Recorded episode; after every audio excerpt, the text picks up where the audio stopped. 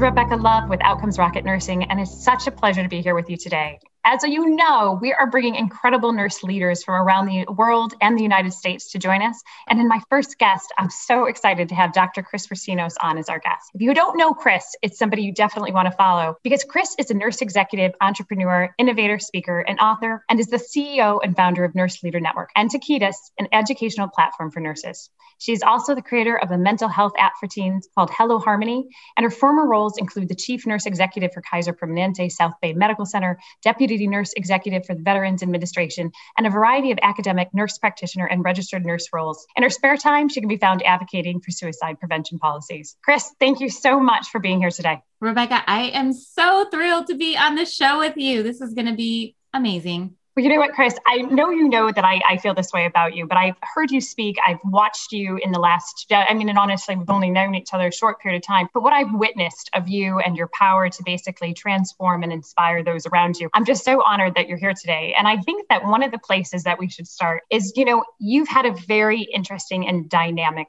background in ways that I personally have not witnessed before. And I, what inspires you and your work today? So, there's a variety of things. I, I share my story around kind of what inspired me to actually go into healthcare, and it was nurse. I grew up in foster care here in Los Angeles, and I ended up becoming a teen mom at 14 years old. And at that time in the 90s, they kind of just dropped you off at the hospital. The you know your foster care dropped you off the hospital, and they were like, "Sayonara, give me a call when you need to be picked up." And you know, at the time, I still was like playing Barbie dolls. Like, didn't even know, like, God for I don't know how, who would trust me with a child at that age, but had my baby, and my nurse really was the one that helped me with everything. She taught me how to give that baby a bath, how to feed the baby, how to burp the baby, how to know what was normal and not normal. And I realized really early on in my career that I wanted to help others in that way. And so when I look at defining my why and what inspires me in healthcare, really is to help others be their best in whatever form that is. And so, you know, it doesn't matter who it is, but I really live by the model of I like to give more than I receive. And it, my job really is to highlight others and let them be able to see the best that I can see in them so that they could go out there and revolutionize healthcare. You know, Chris, I think that, I mean, we hear of stories that nurses became nurses because their mother was a nurse or their grandmother was a nurse or somebody in their family. And I think your entry into nursing with the exposure at 14, going in and being a, a young mother, a teenage mother in that time, and it was a nurse that basically translated those stepping stones into motherhood is a really interesting place because it comes from a different place. And in your career, you know, as you've been looking back at those defining moments of, of who you've become, because you have definitely gone in a trajectory from not just staying as a nurse in that what we call a traditional role, but can you talk a little bit about what defined and motivated you as you sort of went through this process?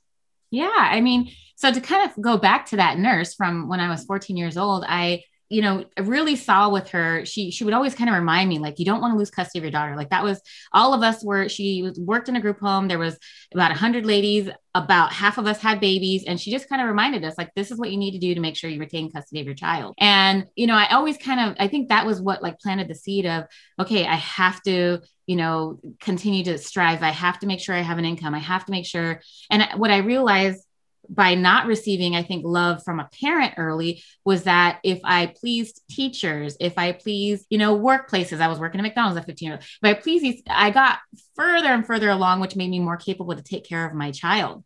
And so I think those were some of like what kind of built into me, you know, the, the seed that kind of grew around constant perseverance constantly kind of you know showing people i'm not going to end up homeless i'm not going to end up on the streets with you know using drugs and as I moved forward in my career, just to kind of close the loop on that nurse, you know, I, she never realized what she did for me. She had zero clue. Other, you know, I'm sure she touched other foster kids and they had, no, she had just no clue.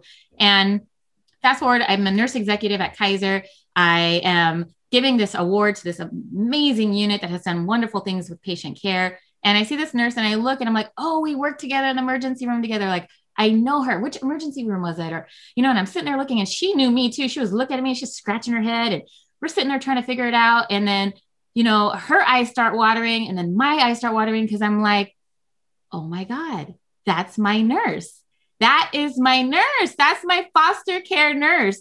And, you know, she, we both like lost it. We were crying. Everybody thought we were crazy. They're looking at us like, why are these two people crying? And why is she, why is this nurse executive who's brand new to the organization going and like hugging a random staff?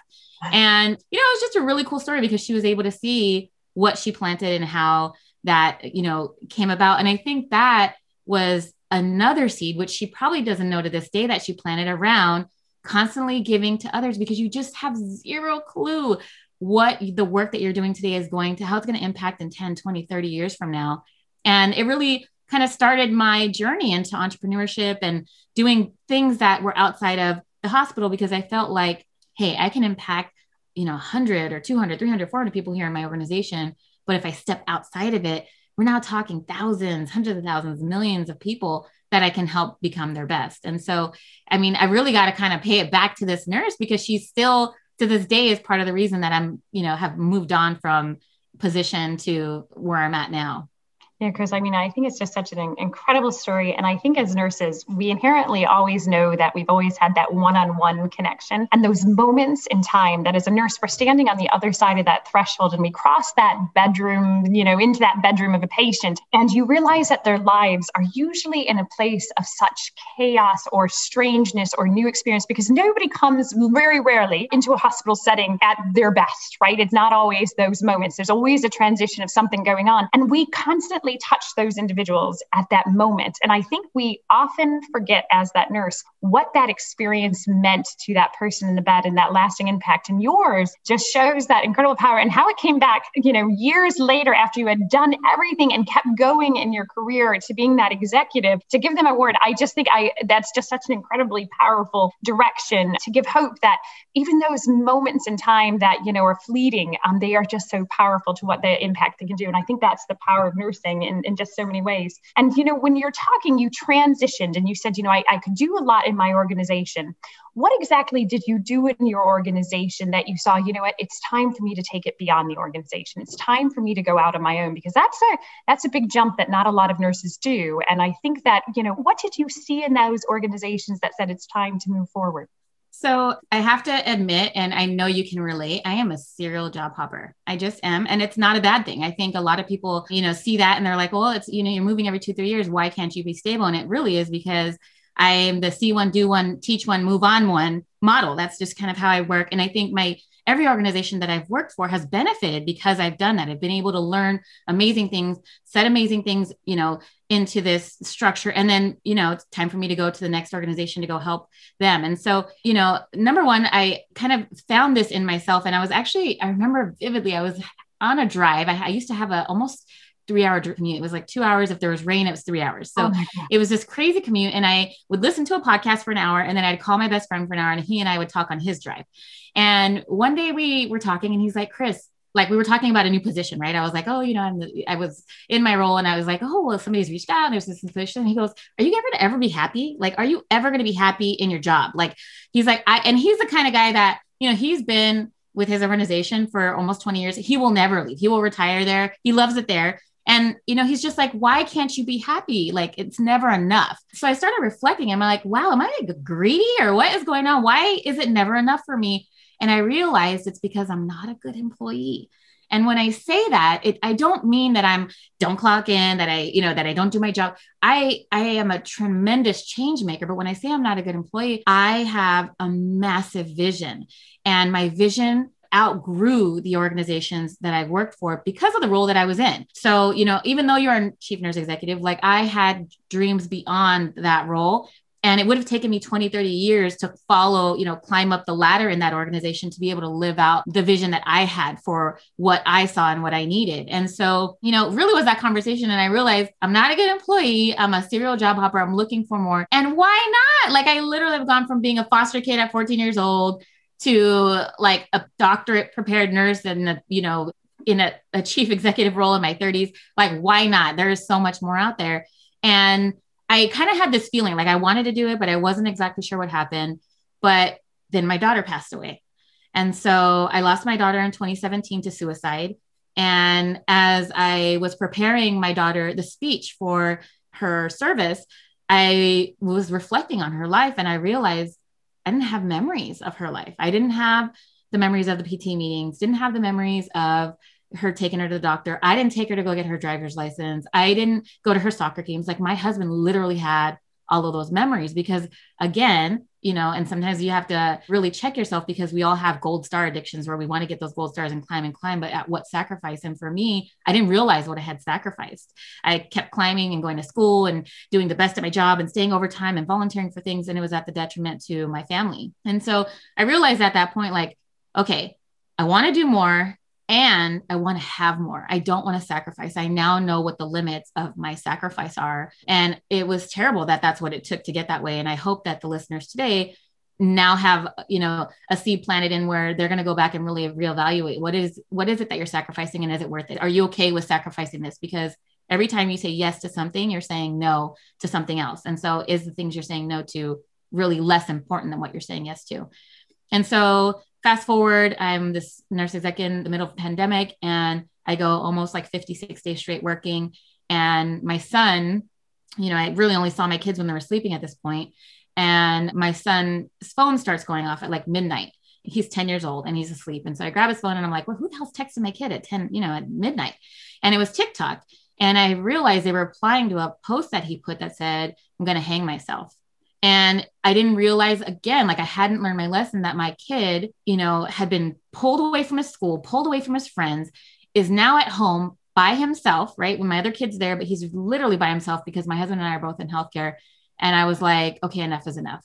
I made the mistake once. I'm not losing another child. I'm not going to continue down this pathway. The world needs more of who I am, and they can't do that if I am constantly, you know, not giving to what is important to me. And it was at that point that I said, okay, it's time for me to take that risk. And I told my husband, hey, like we may end up homeless, but it's not going to be the first time. Like I've been in foster care, we've lived that life. And I made the, the plunge in entrepreneurship and left my job as a nurse executive. And it has been the best decision of my life. I've lost weight. My kids are, their mental health is in a better place. We are spending time together. I don't miss anything. I'm coaching soccer. I mean, it has literally been the best and at the same time i'm now reaching out and i'm my reach now with my podcast and with the work that i'm doing is international. I have nurses from brazil sending me messages in portuguese that i have no clue what they're saying but they're coming out and reaching out to me because i'm touching them in a way that's making them provide amazing patient care where they're at. So i mean i've moved from helping people in my community to now internationally there's nurses that are doing great work finding their best selves and you know are in countries that don't even speak the language. And that's the beauty of taking risks. That's the beauty of knowing where your boundaries are and what you're going to sacrifice and what you're no longer willing to sacrifice.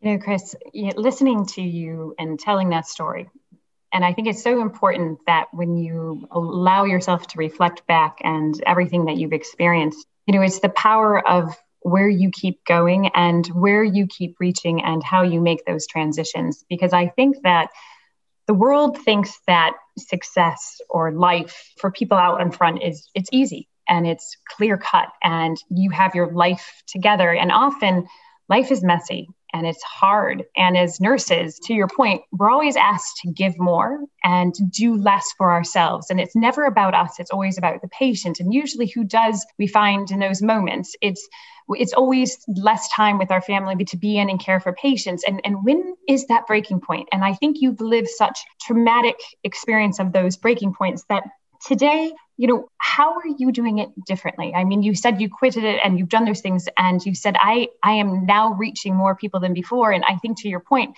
big risks mean potential big rewards but they are big risks and it's it's hard. So what makes what you're doing different externally to what you were doing internally? And i because i, I think that that is something that people or nurses and other execs in healthcare are listening to and thinking to themselves where is that transition? And when does different external to the life that i was living make sense for me? So i think it's really that you know if you're a nursing leader or any type of leader you know we work off strategic plans right? All organizations have a strategic plan. Everybody has a strategic plan and there's a reason for that. It's because if you know where you're going you're going to get there. And if you don't know where you're going you're going to get there.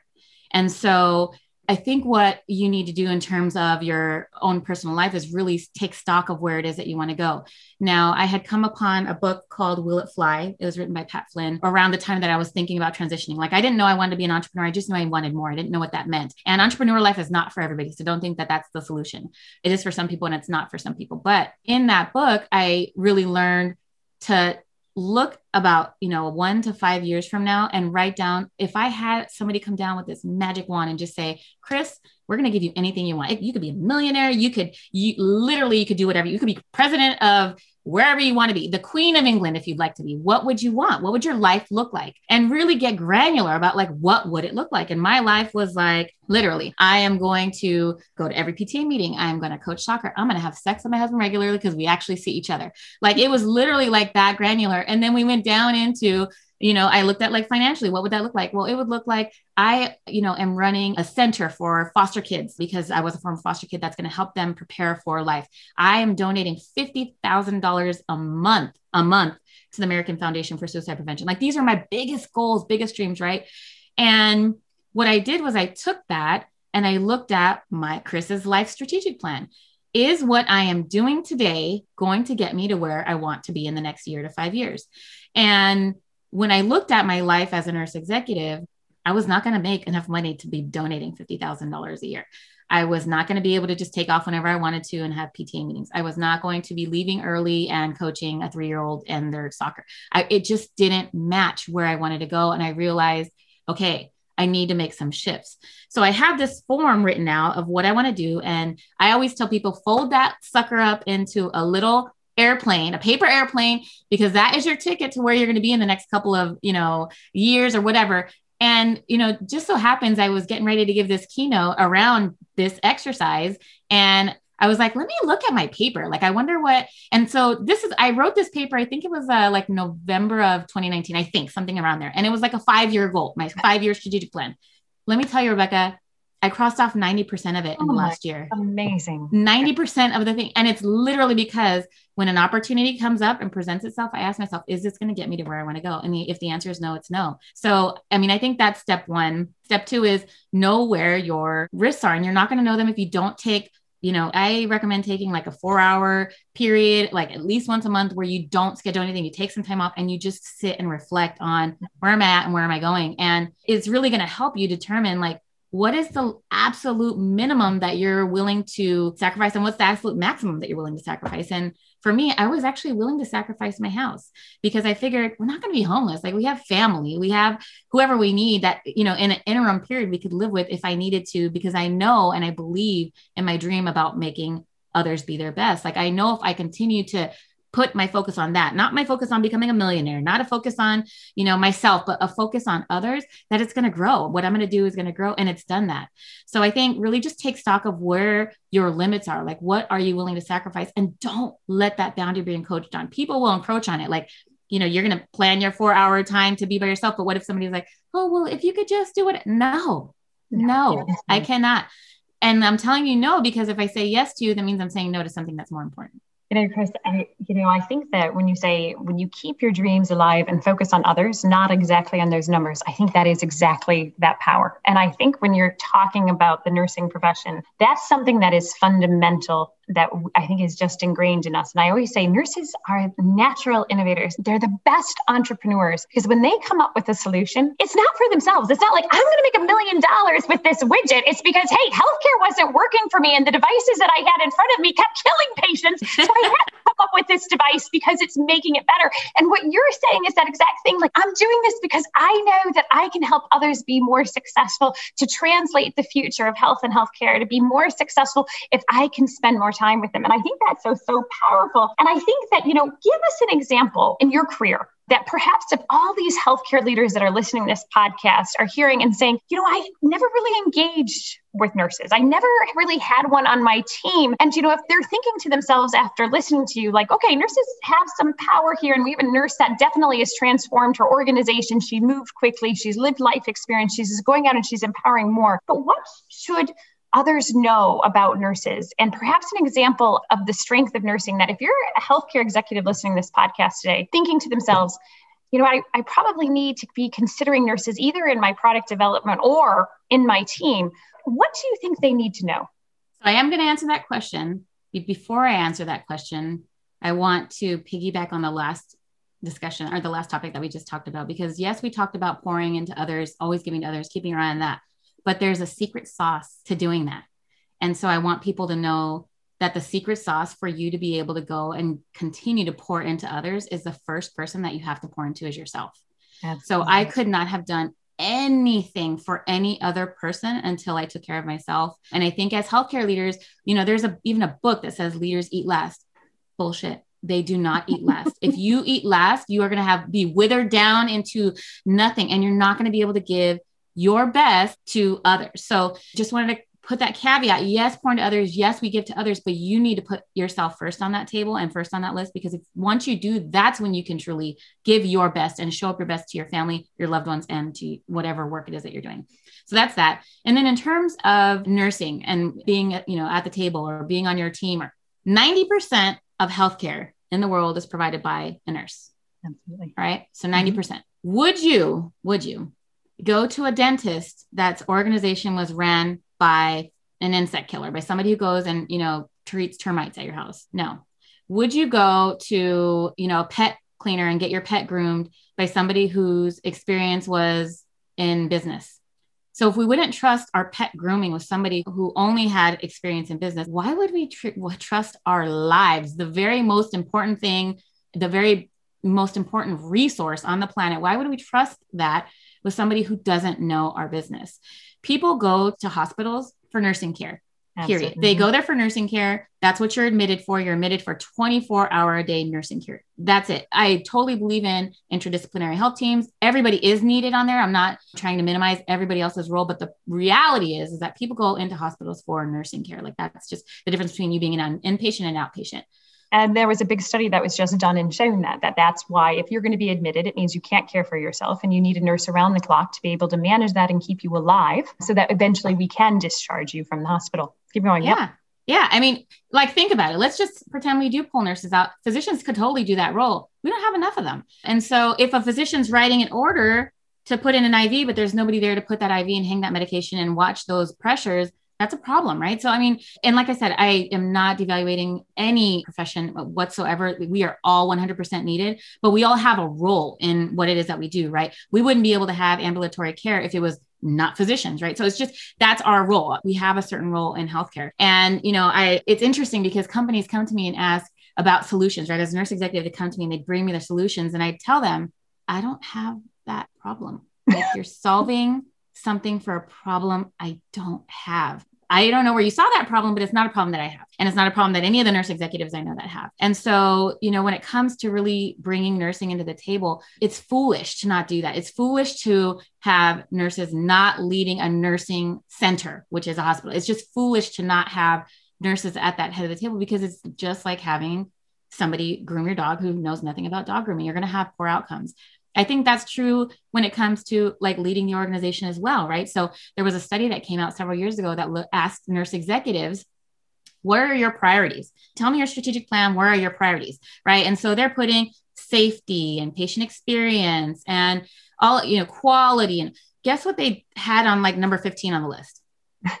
research, experience, innovation. Newsflash if you focus on research, evidence based, and innovation, everything else finance, quality, patient it will take care of itself. We have to put our money where our mouth is and we have to allow frontline to be really kind of driving a lot of this work. And so, you know, I think it's important not only for non-nurses to make sure that nurses are involved in their companies, involved in, you know, especially especially if we're trying to develop a health related product. Nurses can really drive and tell you what those problems are and they can tell you if it's going to work or not. Because a lot of times on the surface it looks like it's something that works and then when it comes to to it the nurses are going to be like no I don't like that. I'm just going to duct tape something else and then that's how it's going to work when we're in person. So you know, it's important for non nurses, but it's also really important for nurse leaders to bring your people who are doing the work to the forefront our job is not to know everything. As a nurse executive i didn't know how to play with icu you know the icu equipment. I, that was not my job but my job was to make sure that those that did were involved in the purchasing of the equipment that those that did were involved in the purchasing of staffing. And you know we really don't do that enough in healthcare No, and I love what you're saying there. I mean, the, the truth is, is so much is rolled out in healthcare that makes more work for the nurse, that solves problems that don't exist. That if you really want to fix healthcare, you should be engaging with those nurses so that the next time your company goes and tries to sell a nurse executive, they look at you and they say, well, you know, I'm sorry, that's not the problem we needed. And the simple answer is why is go and speak to the nurse. Yeah, it is. I mean, when you're hiring, just for everybody who's listening and who's going to hire a nursing leader, one of the questions you need to ask is tell me about a time that you involved your frontline staff in solutioning. What were the outcomes? What did it look like? And if they don't have a response for you, that's not an executive, a nurse leader, a director, a manager. It's not a nurse leader you want on your team. Exactly. And I love that you're saying that because the truth is is that power, that knowledge, that expertise is so deep and so inherent and intrinsic in what we do that you're going to be blown away by those experiences that you do when you engage with them. And so Chris, you know, you already talked about a number of setbacks in life that you seemed to hold on to that for many of us could have potentially crippled movement forward. Can you talk about one of those key setbacks and how you reframed why and how i think that the big question is, is how did you reframe that setback to something to transition into something greater because I, I think every time i hear your story i know that it leaves me with a feeling that there are people in this world that are meant to be here and that the things that they experience are around them in ways that seem to transcend the ability to transcend. And you constantly do. And so, how do you do that? How do you take those setbacks and, and reframe them?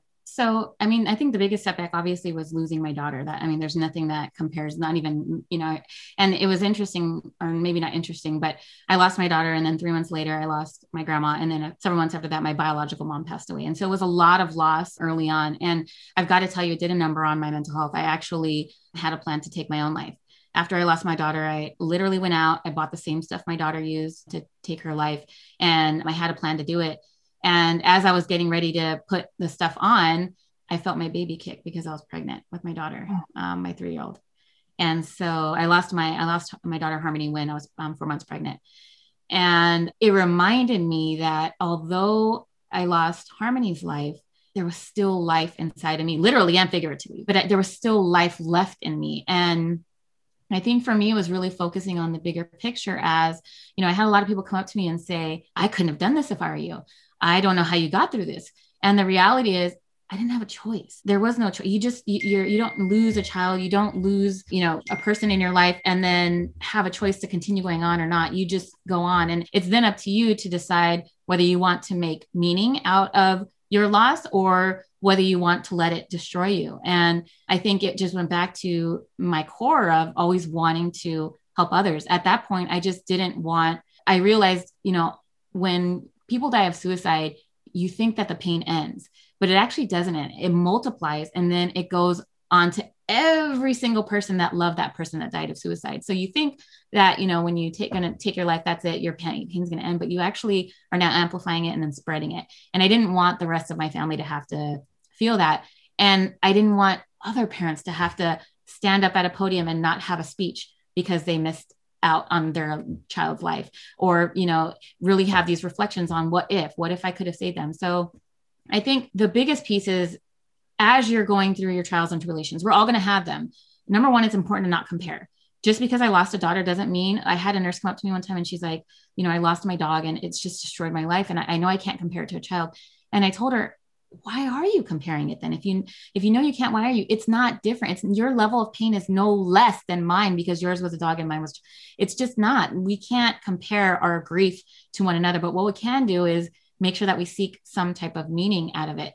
And what you'll find is when you go through these hard times homelessness maybe drug addiction whatever it is that you're struggling with or that you've been able to overcome you'll find meaning by giving out to others. So you'll begin to heal and experience decreases in your level of grief if you begin to kind of do that patchwork around helping others not have to go through your you know whatever problem you're in and that's why i think you see so many people that have faced immense adversity just go on to be these huge change makers and it really is because that they've learned that the trick is to not hold it in not to avoid it not to not talk about it not to you know avoid it with all of their passion those are the people that end up really destroying who they are as a human but they instead channel all of that pain, all of that sadness, all of that stress, they channel into ensuring that others don't live in those shoes.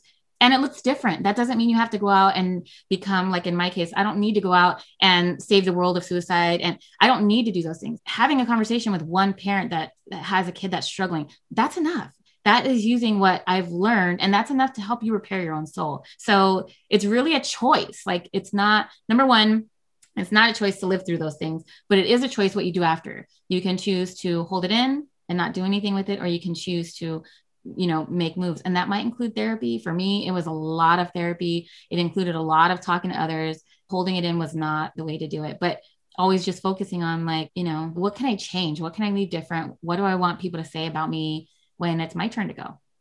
Because what you say is so powerful. And the choices we make in life and the energy that comes in and out and how you keep moving it forward is just impactful in ways that I think when the audience hears this, that I think if it does anything, it should instill with them that through even the darkest of moments, it is a choice to see how you come out of those and that a lot of good still can be ahead. And I think, you know, as we're coming sort of to the end of our time, what, based on this conversation and everything going on in the world of healthcare, you know, what gets you excited about today and the future of healthcare and everything that you're doing? Like, what, where should we leave everybody with thoughts of what is coming that gives everybody hope? You know, what gets me excited today really is the newfound focus on mental health. And this is beyond my daughter. This is much, much beyond my daughter. But the reason I say that is because, you know, I was talking to a nurse actually today, earlier today, and she was telling me, you know, when I was going through nursing and this is like in the 80s, she's like, it was actually rude to let people know that you were interested in a leadership position. She said, you know, it was, you just didn't did that, do that. It was like really rude to raise your hand and say, hey, I want to be tapped on. And so, I mean, can you imagine all the potential that we lost in the 80s and the 90s because that was rude? That was a rude thing. So, what I say by mental health is, and like I said earlier, when you take care of yourself, you become the best version of yourself, and then you can give the best version of yourself to others. And I, I see that with this newfound focus on mental health, you know, we're going to be able to change things like diabetes rates and obesity. Those are, if we don't treat that, there's like almost always a mental health component to it whatever it is whether it's a self-limiting belief whether it's it doesn't matter, it doesn't have to necessarily be a diagnosis but there's a mental component to it and so by addressing that we're going to naturally see some of these things that we've been tackling with medication and you know by pouring more money into we're going to see them begin to be prevented. And so i'm really excited to see how people are beginning to really take charge of their own mental health and how because they're now the best versions of themselves they're going out and they are changing all kinds of things. So i mean i'm excited that there's now a new focus on that. I'm excited that nurses are finally seeing that there's more than the bedside. And the more than the bedside is not ambulatory where you go to die. That's when I went into ambulatory, they were like, oh, you came here to die. Like, what the hell does that mean? No, I didn't come to ambulatory to die. I came to ambulatory to prevent because I didn't want to see my patients in the hospital, right?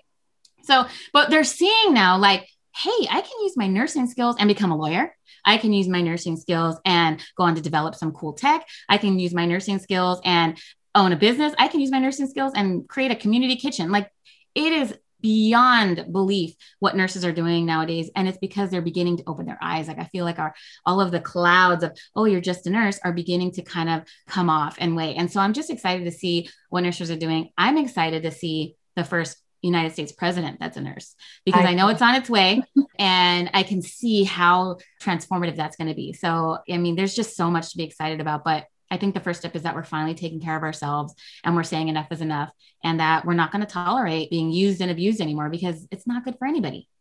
You know what? I love your view that the world is limitless. And I think to your point, the world is changing for nurses. And for decades and generations of all those that came before us, which saw traditional paths, nurses like you are changing those paths. And it's only going to lead to better outcomes for all of patients, for all of our profession, and in all honesty, for humanity in general. So, everyone, Chris, where can people find you? Where can they find you on social? How can they get in contact with you? Because I know many are going to want to after hearing you.